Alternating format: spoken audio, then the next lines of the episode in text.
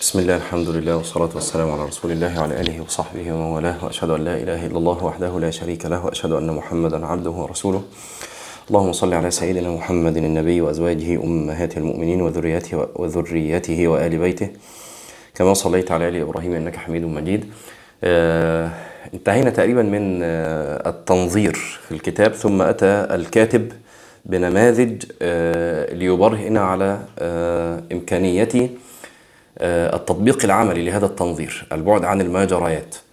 والحقيقة إحنا مش هناخد كل النماذج اللي عرضها المصنف أو الكاتب وإنما هناخد نموذج واحد هو نموذج المسيري آه أولا لأنه مصري ثانيا آه لأن فيه معنى مهم جدا يعني هنذكره بقى إن شاء الله وقتها. وإن كان يعني حاجة بقى عاوز أقولها لكم إن نموذج المسيري ما هواش يعني أكثر هذه النماذج تاثيرا فيا أنا شخصيا وإنما أكثر هذه النماذج النماذج تاثيرا فيا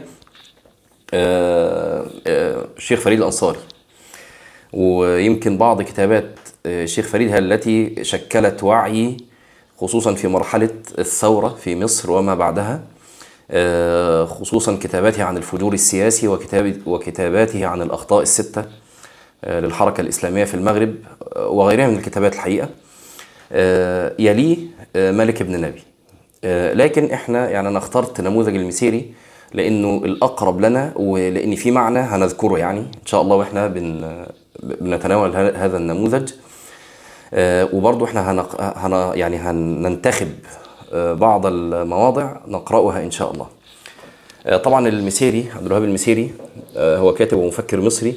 وأشهر أعمال المسيري الموسوعة بتاعته طبعا موسوعة مشهورة موسوعة, موسوعة اليهود واليهودية والصهيونية.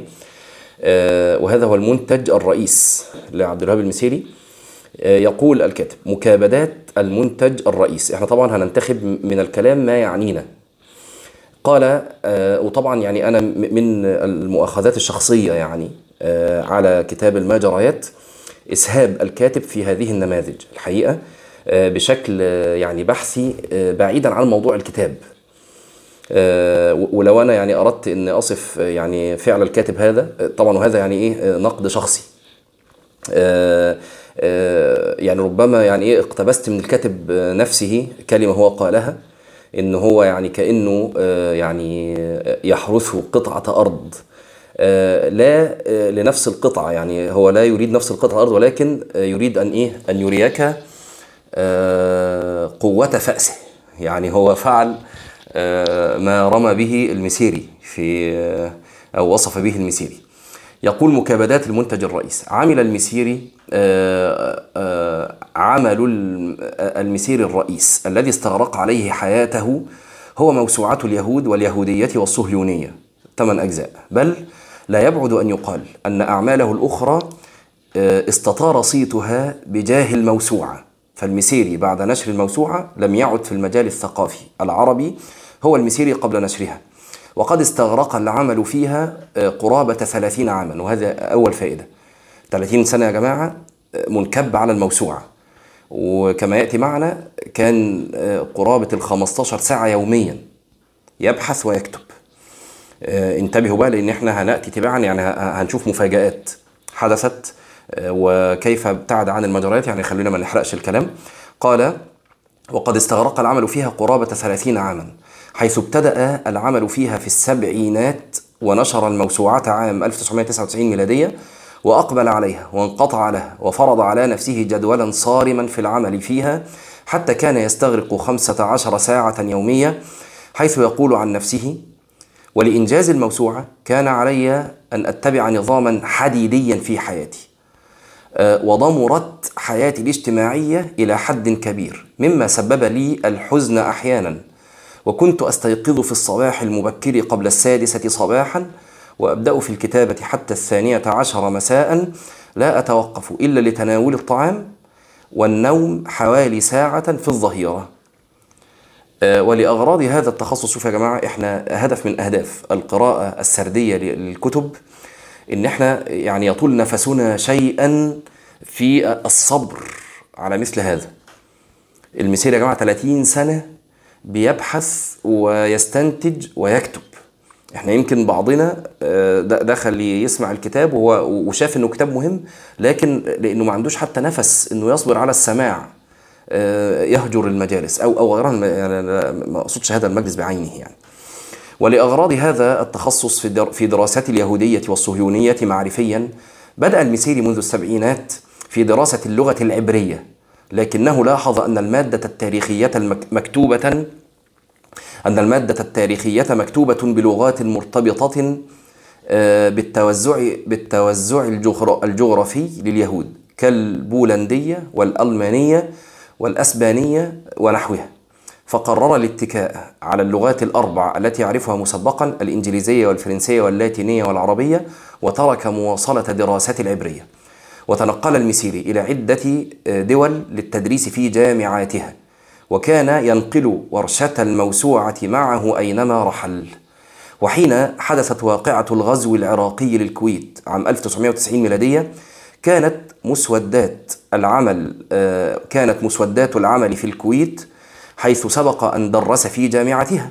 وبسبب ارتباطه النفسي بمشروع الموسوعة قام المسيري بمغامرة في غاية الخطورة حيث يرويها فيقول أثناء الاجتياح العراقي للكويت اكتشفت أن كل مراجعي وأوراقي ونسخة الموسوعة الوحيدة هناك في الكويت. فقررت أن أذهب للكويت إما أن أمكث بجوار أوراق الموسوعة ومراجعها وإما أن أحضرها معي إلى القاهرة. وكنت أقدم زوجتي ضاحكا ضاحكا قبل سفري باعتبارها أرملتي. يعني لأنه سيموت. ثم قمنا بالرحلة وقد مكثت في الكويت. أثناء الاجتياح زهاء ثلاثة أسابيع لم أتوقف أثناءها عن العمل في الموسوعة. ثم اتفقت مع مجموعة من الأصدقاء على استئجار تريلا يعني عربية نقل ضخمة. وضعت فيها كل صناديق الأوراق التي تخصني حوالي ثلاثين صندوقا. وركب أصدقائي سياراتهم ونسيت أنا سيارتي من فرط فرحي بالأوراق. يعني هو من من فرحه بالأوراق وبالمراجع التي يعني حصلها نسي إن هو نسي سيارته. وذهبنا إلى بغداد ومنها إلى القاهرة واستأنفت العمل في الموسوعة. فانظروا إلى همة هذا الرجل. خاطر بحياته من أجل عمله البحثي. وحين بدأت تظهر بعض أخبار الموسوعة وأجزائها في مراحلها المتعددة بدأت المنظمات الصهيونية المتطرفة تعمل لإجهاض المشروع فمرة طلبوا رسميا إيقاف توزيع الموسوعة ومنها أن منزله في أمريكا تم السطو عليه وسرقة المكتبة الخاصة ومسودات الكتب والمقالات وقد أثرت عليه هذه السرقة وفقد توازنه النفسي مدة وجيزة ثم عاد. ولما وصل السعودية عام 1983 ميلادية للتدريس في جامعة الملك سعود بعثت له منظمة كاخ الصهيونية رسائل تهديدية على عنوانه في الرياض ومثلها على عنوانه في القاهرة يطالبونه بالتوقف عن نشاطه أو سيقومون بقتله. فأبلغ جهات الأمن بالأمر. ثم لما وصل القاهرة جاءته الرسالة رقم 13 يخبرونه فيها بأنهم قد أعدوا له مقبرة بهذه المناسبة. واعترف مائير كهانة زعيم الجماعة المذكورة لصحيفة يديعود أحرنوت بأنه هو الذي أرسل الرسالة التهديدية. فأخذت أجهزة الأمن المصرية الأمر على محمل الجد وتم تعيين حراسة أمنية على منزله. ومع ذلك فقد كان قلقا على الموسوعة من أن ينجح الصهاينة في ضربها بالسطو مرة أخرى أو أي عمل مشابه. لذلك قام بعمل ثلاث نسخ من مشروع الموسوعة بأقراص مدمجة سي دي يعني وأرسلها لثلاثة أصدقاء في ثلاث دول في المغرب والأردن ولندن. وسجل رسالة صوتية في المجيب الآلي في هاتفه تقول أنه وضع عدة نسخ من الموسوعة في عدة أماكن في العالم. ومن القرارات المغامرة أيضا أنه مرت به ظروف مادية صعبة. ومع ذلك ولتعلقه الشديد بمشروع الموسوعة فقد صمم على الاستقالة من العمل الرسمي في الجامعة فتلاطمت عليه مصروفات المنزل ومصروفات الموسوعة. وذكر الدكتور أنه بلغت المصروفات على مشروع الموسوعة نصف مليون دولار. تكبد هو وزوجته جزءا كبيرا منها في البداية. ثم مولها لاحقا رجال أعمال بواسطة علاقات شخصية. وحين انتهت الموسوعة وطبعت في ثمانية أجزاء كان الدكتور المسيري يتصور أن المؤسسات آه، أن المؤسسات الرسمية ستشتريها لتدعم آه، العمل وتغطي كلفته. لكن الأمر الذي أدهشه وأدهش الناشر أن الموسوعة برغم ارتفاع ثمنها نفدت في وقت قصير واقتناها الأفراد. ثم تتابع الدوي الإعلامي عن الموسوعة وعقدت مؤتمرات عنها وظهر في فترة وجيزة أكثر من 170 مقالة تتحدث عنها. وصارت مرجعا رئيسا وأصبح دكتور المسيري ضيفا إعلاميا متكررا. آه نقفز إلى آه يعني مكان آخر وهو مكونات النموذج صفحة 215 وهذا بقى ما يعنينا. آه النموذج يعني يقصد به الدكتور المسيري نفسه. أولا الانفصال المؤقت.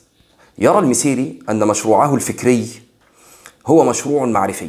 ويرى أن هذا البعد المعرفي يتطلب الاجتهاد في التمعن والتأمل المنظم للوصول إلى الكليات والبنى والمنظورات. انتبهوا يا جماعة المسيري كان آه، يعني وهذا هذا السبب الرئيس الذي جعلني آه، آه، أرجح هذا النموذج نموذج المسيري. إن يا جماعة المسيري زي ما هتشوفوا بعد شوية إن المسيري الموسوعة العمل الرئيسي بتاعه هو موسوعة عن اليهودية والصهيونية. طيب المسيري كان في وقت كتابة الموسوعة مر به مر به يعني من الماجريات النكسة ثم حرب 73 انتبهوا بقى دي ماجريات توقف فيها الشعب المصري كله متابعا للأخبار. أنتوا يمكن الجيل بتاعنا لما حضر عمل أو ما جرى زي الثورة مثلا شوفوا إزاي كانت الحياة بتتعطل. متابعين لأخبار للأخبار يعني إيه لحظة بعد لحظة. ما بالكم بقى بنكسة ثم حرب أخرى نريد أن ننتصر فيها ونسترد كرامتنا. فكان كل الشعب منتبه لهذا الأمر. المسيري أغلق على نفسه ولم ينتبه لهذه الأخبار. المدهش بقى حقيقة يا جماعة انتبهوا. إن مشروع المسيري في إيه؟ في اليهودية والصهيونية. وهذه الحرب مع اليهود. يعني كأنها فرع عن مشروعه أصلا. لكن المسيري كان في غاية التركيز إن مشروعه الفكري هو مشروع معرفي آه، ركزوا بقى في الجمل اللي قالها الكاتب هنا. آه، يعني يريد أن يصل إلى الكليات والبنى والمنظورات مش الأحداث اليومية حتى وإن كانت لها تعلق آه، بما هو بصدد الكتابة عنه. فلم يتابع الماجرات مع إنها في حرب مع اليهود. وموسوعته عن اليهودية والصهيونية.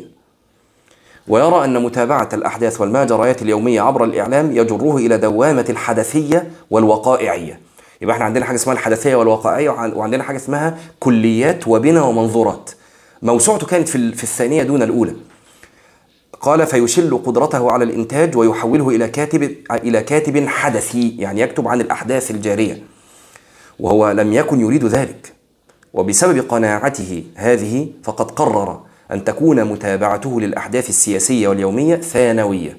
بل قرر المسيري أيضا تحاشي الكتابة عن الماجريات السياسية لذات الغرض وطرح المسيري عدة مفاهيم يلخص فيها أسلوبه هذا. منها مفهوم الانفصال المؤقت عن الواقع ومفهوم العزلة النسبية ومفهوم الانغلاق النسبي وهذه الألفاظ التي استخدمها المسيري.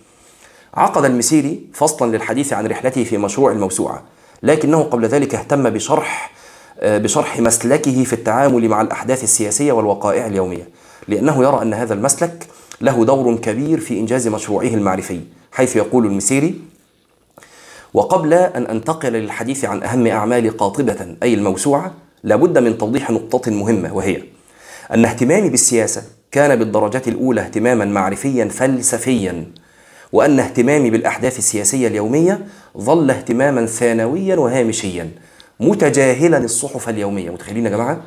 متخيلين إن حد في عصر النكسة أو في وقت حرب 73 يتجاهل الصحف اليومية؟ هذا الشيء يعني لا لا لا, لا أكاد أتخيله أصلا آه، وبحجم الدكتور المثالي يعني ما هواش حد مثلا إيه ما هواش مش بنقول مثلا واحد آه، آه، يعني عامي أو على نياته فلا ده بحجم الدكتور المثالي يتجاهل الصحف اليومية في مثل هذه الفترة. ثم يروي الدكتور لذلك مثلا فيقول فعلى سبيل المثال كنت في الولايات المتحدة عام 1967 ميلادية حينما وقعت النكسة وقد احتفل الإعلام الأمريكي احتفالا هستيريا بالانتصار الإسرائيلي. ومع هذا فقد بدأ بدأت رسالتي للدكتوراه بعد الحرب مباشرة متجاهلا الصحف اليومية والتلفزيون والهستيريا الإعلامية ثم نشبت حرب سنة 1973 ميلادية وكنت مشغولا بكتابات موسوعتي. 1975 ميلادية والتصق والتصقت زوجتي. مثل معظم المصريين بالتلفزيون. شوفوا لفظ المسيري التصقت بالتلفزيون. وهذا المتصور يعني إحنا لا نستغرب هذا. في مثل هذه الأحداث أن يلتصق المصري بالتلفزيون لمتابعة أخبار الحرب هذا المط... لا يتصور غيره يعني عكسه هو اللي, اللي, اللي محتاجين آه، نقف شوية عشان نفهمه أو نستوعبه. واستمررت أنا في عملي ولم أتوقف. فبرغم ضخامة الحدثين حرب 67 وحرب 73 آه، آه، وانشغال الناس كلهم حينها بالمتابعة التفصيلية للإعلام إلا أنه استمر في جعل علاقته بعالم المجريات السياسية علاقة مجملة ثانوية وألا ينهمك فيها عن إنجاز مشروعه المعرفي. انتبهوا يا جماعة بأكرر إن مشروع المعرفي كان في اليهودية والصهيونية والحرب كانت مع اليهود ومع ذلك كان في قمة الوعي أن ما آه، يريده وما يربو إليه هو آه، آه، منظور فلسفي كلي يبحث عن البنى الكلية. وإذا استهلك في الماجريات كان كاتبا حدثيا. ولم يكن كاتبا موسوعيا بنيويا يعني أو أو بنيويا. فكان يعني في في في وعي في أعلى درجات الوعي دكتور المسير الحقيقة. طبعا إحنا الآن إحنا في أي ترند رايحين. والمسيري يكرر الإشارة إلى أن مسلكه هذا هو الذي ساعده على الإنتاج العلمي. وطبعا إحنا مش لازم نبقى دكاترة ولا بننتج إنتاج علمي. إحنا عاوزين بس إيه يعني ننجو على السلامة. فكي ننجو على السلامة آه، لابد إن إحنا نترك هذه المجريات ولا ننغمس فيها. يعني عشان ما يجيش واحد يقول لك إيه يا عم ده الدكتور المسيري أنا مالي؟ لا حضرتك إحنا عاوزين ننجو على السلامة. يعني يبقى لينا وقت بنفتش فيه عن آفات قلوبنا عشان نصلحها. لينا وقت بنشوف فيه أعمالنا الواجبة من مثلا القيام على مصالح الأولاد على مصالح الزوجة على الأب والأم إذا كانوا محتاجين حاجة صلة الأرحام. يعني محتاجين أوقات مثل هذه. والمسيري يكرر الإشارة إلى أن مسلكه هذا هو الذي ساعده على الإنتاج العلمي وقد أطلق عليه مصطلح الانفصال المؤقت. كما يقول المسيري في موضوع آخر ولعل هذه المقدرة على الانفصال المؤقت عن الواقع هي التي مكنتني من كتابة الموسوعة فيما يزيد على ربع قرن. كان الصراع العربي الإسرائيلي في أثنائها يأخذ أشكالا كثيرة لكن لم يستفز المسيري لمثل هذه الصراعات التي هي لها علاقة بلا شك لموضوع آه، موسوعته. وهذا القيد التأقيتي اللي هو الانفصال المؤقت الذي وضعه المسيري على كلمات الانفصال بحيث أخرجها من الإطلاق وجعلها الانفصال المؤقت من الواضح أنه يريد به المسيري الإشارة إلى قضية التوازن وأن هذا الانفصال ليس انفصالا كليا ولا مستديما زمنيا وإنما انفصال إجرائي مؤقت لغرض علمي. ثم الانغلاق النسبي والعزلات النسبية. وبالإضافة إلى ما سبق فإن المسيري لا يكف أيضا عن التنبيه على ضرورة التوازن في هذا الأمر. وانتبهوا يا جماعة التوازن لكل بحسبه. قد يكون التوازن لك إنك تغلق تماما آه، روافد المجريات. قد يكون هذا التوازن في حقك. مش لازم يبقى توازن إني لازم أبقى متابع لأ. ممكن التوازن في في حقك أنت في وقت ما على بظروف معينة إنك تغلق كل هذه الروافد عليك. وفي وقت آخر أو أو لإنسان آخر إنه لا. آه، يبقي رافدا أو اثنين لأنه يحتاج إلى إنه يعرف شيئا من ذلك مثلا يعني. قال وبالإضافة إلى ما سبق فإن المسيري لا يكف أيضا عن التنبيه على ضرورات التوازن في هذا الأمر بحيث لا يتحول إلى انسحاب تام عن الماجريات الواقعية وفهمها والتأثير فيها حيث يقول وبرغم انغلاق النسبية على ذاتي وهو أمر أرى أنه ضروري أحيانا ليحمي الإنسان نفسه مما هو شائع ومألوف وليقي نفسه شر التفاصيل والتفاهات ولغو آه، شر التفاصيل والتفاهات ولغو الحديث والأحداث اليومية. فإني لم أتقوقع قط بل ظللت منفتحا على ما هو أمامي وعلى من هم حولي. فالمسيري يؤكد هنا على أن جزءا من أسلوبه في الإنتاج العلمي هو الاعتماد هو اعتماد الانغلاق النسبي. لكن إلى مستوى لا يصل إلى حد التقوقع. ومما ذكره وأنا أكرر قد يكون التوازن في حق أحدنا هو التقوقع. يعني ما ومما ذكره أيضا في التنبيه على توازنه هو أن انفصاله وعزلته لم تجعله بعيدا عن عن عن العلاقات العلمية والفكرية والأدبية. كما يقول ويبدو أنني قررت أن مشروعي المعرفي أمر مهم بالنسبة لي فنظمت وقتي بقبضة حديدية. ولكن رغم رغم عزلتي النسبية هذه تعرفت على بعض الأدباء والمفكرين. وها هنا يؤكد المسيري مجددا على أن أحد أسس برنامجه التأليفي هو العزلة النسبية لكنه ينبه إلى أن ذلك لا يصل لمستوى الانقطاع على التعرف على أهل الرأي والفكر. آه الكتابة الحدثية. هذا الابتعاد عن الماجريات السياسية والأحداث اليومية لم يجعله المسيري مختصا بالمتابعة فقط بل فرض على نفسه الابتعاد عن الكتابة في اليوميات والحدثيات. انتبهوا يا جماعة وعيشوا ال ال الوقت. تخيلوا كده رجل بحجم المسيري عمله عمله الرئيس موسوعة عن اليهودية والصهيونية ونحن الآن في حرب مع اليهود. كم الإلحاح الذي يتعرض له مثل هذا الكاتب ليخرج في البرامج وليكتب في في الصحف دي حتته لعبته بقى يعني ده ملعبه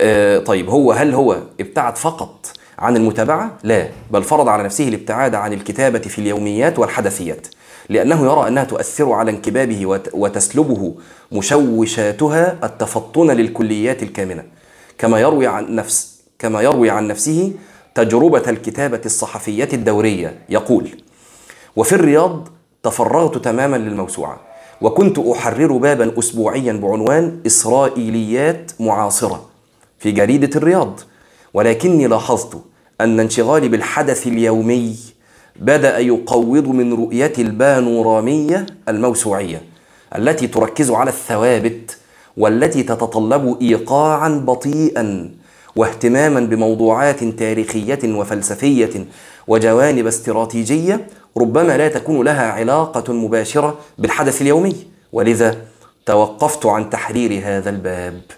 شوفوا يا جماعة وعي المسيري. والحقيقة أن المسيري ينبهنا هنا على أمر أدق من قضية أن الاشتغال بالأنباء والماجري والماجريات اليومية يلتهم الوقت. فهناك أمر آخر خلاف الوقت وهو تشويش التفكير الحدثي على التفكير الكلي. لو دخلت في مفرمة الأحداث مش هيبقى عندك وقت ولا عقل ولا ذهن إنك تفكر في الإيه؟ في الكليات والثوابت والبنى وهل هذا يعني أنه يستحيل الجمع بين الكتابة الحدثية الدورية والكتابة المعرفية الكلية؟ لا طبعا فهذا تعميم غير علمي وإنما المسيري يتحدث عن تجربة شخصية له مع الكتابة الحدثيات الدورية طبعا يعني القليل من يستطيع أنه يجمع بين الكتابة الحدثية الدورية والكتابة المعرفية الكلية. دي ناس بقى ليها نفسيات معينة ولها ملكات معينة. وطبعا يا جماعة أنا تاني بأكرر إحنا مش بنقرأ الكتاب علشان إحنا علماء ولا عشان إحنا مفكرين ولا علشان إحنا باحثين لأ إحنا بنقرأ الكتاب علشان نخرج بنماذج الآن بقى. نخرج بنموذج إزاي انفصل عن الماجريات عشان إحنا كمان ننفصل فننجو بأنفسنا في الآخرة. هو ده اللي يعنينا في المقام الأول. آه قال وقد يشاركه في هذا غيره. يعني إنه ما ينفعش ما يعرفش يجمع بين الاثنين. وهذه العلاقة يمكن أن نفهمها أكثر بمقارنتها بعلاقة أخرى من حقل المشابه حيث نجد أفرادا من العلماء لديهم دروس يومية مكثفة. ومع ذلك لديهم أيضا مؤلفات بحثية عميقة ومطولة وفيها استخلاصات كلية. صحيح أن هذا موجود لكنه الأقل. وإنما الغالب على العلماء أنك تجد في سيرهم كثيرا الاعتذار عن التأليف العلمي المحقق أو المحقق والمطول بسبب انهماكهم وانشغالهم بالتعليم اليومي المكثف. فهذا هو الشائع في القدرات والطاقات البشرية. وفي أثناء حرب أكتوبر 73 كتب المسيري مقالا أعرض فيه عن تفاصيل الحرب ووقائعها ويومياتها اللي هو كان كل الناس مغموسه فيها وتحدث فيه عن تعطيل مفهوم الزمان في نظريات الأمن الإسرائيلية. هنا يا جماعة بيتكلم عن إيه؟ عن مسألة كلية بقى. واضح؟ فأعجب الكاتب السياسي المعروف محمد حسنين هيكل طبعا معروف بمقاله وسأله كيف نجحت فيما أخفق فيه الجورنالجية؟ لفظ عندنا المصريين جورنالجية اللي هم يعني الكتاب في الصحف. يقول المسيري فضحكت. وقلت لأنني لا أقرأ, لا أقرأ الصحف اليومية. وهذا البعد الكتابي الذي يهتم بالبنى المعرفية دون الأحداث اليومية سبق أن كشف المسيري عن نافذة الضوء التي تفطن من خلالها إليه حتى قاده ذلك لتقليص الاهتمام بالماجريات السياسية كما يقول. وقد ساعدني على الانتقال من السياسي إلى المعرفي ومن الاهتمام بالأحداث السياسية المباشرة إلى الاهتمام بالثوابت المعرفية والاستراتيجية قراءة أعمال الدكتور إسماعيل الفاروقي في أوائل السبعينات, السبعينات. بل إن هذا المسلك لدى المسيري تطور من تقليص متابعة السياسة الحدثية والكتابة الحدثية إلى درجة الاعتذار عن الاستضافات الإعلامية حين رآها بدأت تشل طاقته عن التفكير والإنتاج العلمي وتنهش انكبابه وتركيزه. حيث يقول. وتاني أكرر. آه، واحد زي المسيري في هذه الحقبة أكيد كانت بتنهال عليه المكالمات ليخرج في لقاء متلفز. يقول المسيري ثم صدرت الموسوعة وقد فاق التلقي الإعلامي كل توقعاتي. كنت أتصور أنها ستعرف كأداة بحثية خلال عامين أو ثلاثة ولكن ما حدث أنني خلال شهر واحد وجدت نفسي محطة اهتمام إعلام محطة اهتمام الإعلام. فدعاني تلفزيون الجزيرة قطر وأبو ظبي ودبي والشارقة الإمارات والمستقبل والمنار لبنان وإي إن إن وإم بي سي لندن للحديث عنها. ونشرت حوارات معي بشأنها في أهم الصحف العربية. وهذا الاهتمام الإعلامي لم يكن أمرا مألوفا لدي فاكتسحني تماما. وتوقفت لأول مرة في حياتي عن التفكير والتأمل والقراءة والكتابة لأن الجهد الذي كنت أبذله في الإجابة عن الأسئلة والظهور في البرامج كان يستنفذ كل طاقتي خلي بالكم يا جماعة هذه الشهرة بلا شك شهوة. فكون الإنسان يجاهد نفسه في البعد عن هذه الأضواء هذا شيء مش سهل. ووجدت أن الاهتمام الإعلامي أصبح يتهدد حياتي الفكرية بالخطر. ولذا فكرت في شعار طريف أطرحه على الإعلاميين حين قررت الاختفاء والعودة إلى عالمي الهادئ. أنا أفكر إذا أنا غير موجود. آه، يقول حسنا الدرس الأساس الذي فهمناه عن المسيري هو أن الإنتاج العلمي الذي يعتني بالكليات والبنى المعرفية قد يحتاج إلى استقلال نسبي عن الانهماك في متابعة المجريات السياسية والأحداث اليومية. آه، طيب. يعني هو ابتدى بقى إيه يعني يتكلم برضه في أمور. آه، كده إحنا انتهينا من نموذج ما نحتاجه من نموذج المسيري. نقرأ دقائق في التوهم ثم لو في أسئلة نجيب وننهي الدرس. قال آه، الحارث المحاسبي رحمه الله ثم تطايرت الكتب في الأيمان والشمائل ونصبت الموازين فتوهم الميزان بعظمه منصوبا وتوهم الكتب المتطايرة وقلبك واجف متوقع أين يقع كتابك في يمينك أو في شمالك. عن الحسن أن رسول الله صلى الله عليه وسلم كان رأسه في حجر عائشة فنعس فتذكرت الآخرة فبكت فسالت دموعها على خد النبي صلى الله عليه وسلم فاستيقظ بدموعها فرفع رأسه فقال ما يبكيك يا عائشة؟ فقالت يا رسول الله ذكرت الآخرة هل تذكرون أهليكم يوم القيامة؟ فقال والذي نفسي بيده في ثلاث مواطن فإن أحدا لا يذكر إلا نفسه.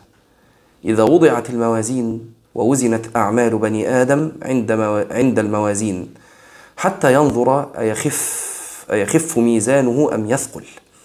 وعند الصحف حتى ينظر أبيمينه يأخذ أم بشماله. وعند الصراط يعني في هذه المواطن حتى النبي لا يذكر آه، أحبابه صلى الله عليه وسلم. عن أنس بن مالك قال يؤتى بابن آدم يوم القيامة حتى يوقف بين كفتي الميزان ويوكل به ملك فإن ثقل ميزانه نادى الملك بصوته يسمع الخلائق سعد فلان ابن فلان سعادة لا يشقى بعدها أبدا. وإن خف ميزانه نادى الملك بصوت يسمع يسمع الخلائق شقي فلان ابن فلان شقاوة شقاوة لا يسعد بعدها أبدا. فبين أنت واقف مع الخلائق إذ نظرت إلى الملك وقد أمر أن يحضر بالزبانية فأقبلوا بأيديهم مقامع من حديد عليهم ثياب من النار فلما رأيتهم فهبتهم طار قلبك فزعا ورعبا. فبين أنت كذلك إذ نودي باسمك فنوديت على رؤوس الخلائق الأولين والآخرين أين فلان ابن فلان؟ هلم إلى العرض على الله عز وجل. وقد وكل الملائكة بأخذك حتى يقربوك إلى ربك. فلم يمنعها اشتباه الأسماء باسمك أن تعرفك. يعني كم من الأناس منذ خلق آدم إلى قيام الساعة سموا باسمك. يعني فلان ابن فلان ده يعني ما فيش غيرك. لكن لم يمنعهم اشتباه الأسماء أن تعرفك. لما ترى بك أنك المراد بالدعاء المطلوب. قال حدثنا طلحة بن عمرو قال قال لي عطاء بن أبي رباح يا طلحة ما أكثر الأسماء على اسمك وما أكثر الأسماء على اسمي. فإذا كان يوم القيامة قيل يا فلان فقام الذي يعنى لا يقوم غيره لما لزم قلبك من العلم. فوثبت على قدميك ترتعد فرائسك وتضطرب جوارحك متغير لونك فزع مرعوب مرتقض قلبك في صدرك بالخفقان. فلما عاينتك الملائكة الموكلون بأخذك قد حل بك الاضطراب بالارتعاد والمخافة علمت أنك أنت المراد من العباد. فأهوت إليك بأيديها فقبضت عليك بعنفها ثم جذبتك إلى ربك عز وجل. كما تجذب الدواب المنقادة تتخطى بك الصفوف محثوثا إلى العرض على الله عز وجل والوقوف بين يديه. وقد وقد رفع الخلائق إليك أبصارهم وأنت مجبوذ إلى ربك عز وجل فيما بينهم. نقف هنا. ما فيش أسئلة.